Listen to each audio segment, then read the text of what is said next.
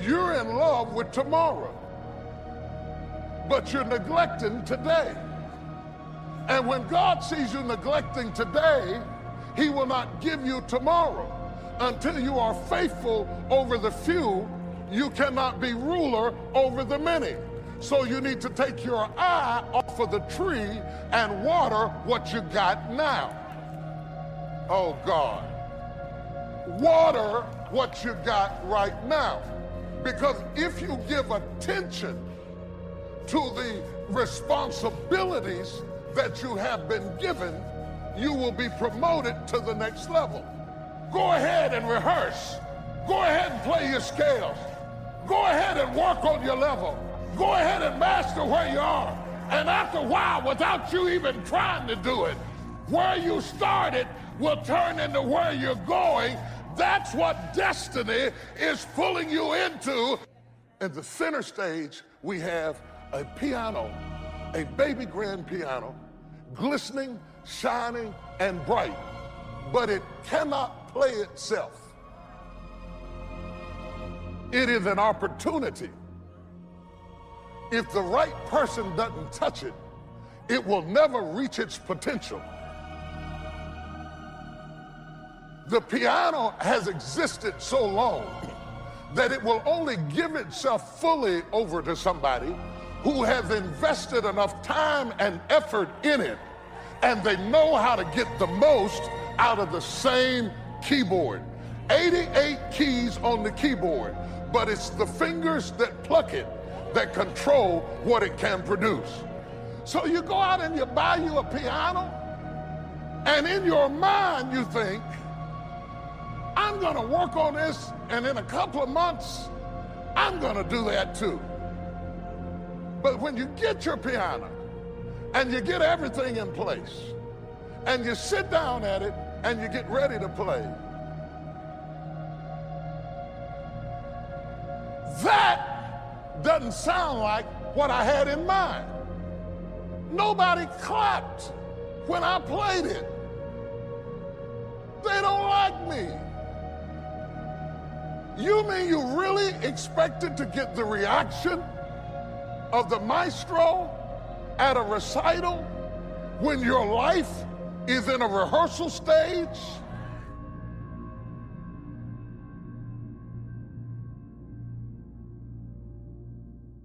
See, you're trying to get a reaction that you haven't earned yet. And if you're not careful, you will do this for a while and say, that doesn't work for me. And now you got the clarinet and you're trying to blow it. And then if you don't get a quick reaction from that, you put that down and say, that's not giving it to me. And now you got a drum and you're beating on the drum and you can't master that. Look at how many things you started and stopped.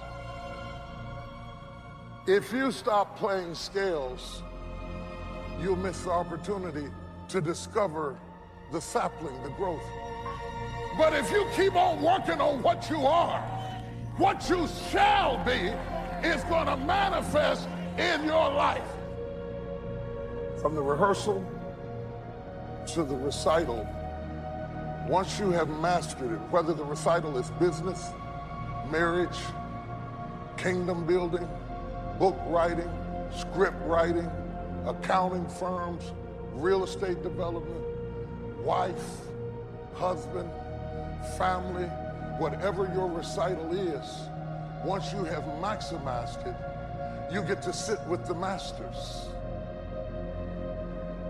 And then you begin to grapple with this. How do I take what I have developed and make it fit into the orchestra of God's divine purpose? Because even if you are a maestro, but you can't fit with other people, and you can't work with anybody, and you can't get along with anybody, you'll never be in the orchestra because you can't figure out how you fit. Now, Jamar's task is to fit in with the orchestra. Your task is to take what you have developed and fit in with others without being jealous, without being intimidated, without being insecure. You can't shine. A true master only shines when the light is on him. He has the grace and confidence in what he does to allow other people to shine and figure out how do I fit in this 21st century with the fast changing world? How do I fit in with other people who put in just as much to be good at what they do? Whether you are at the rehearsal stage, the recital stage, or the orchestration stage, somewhere in your life, you are in one of those three stages. And you will only finish when you focus on what God has given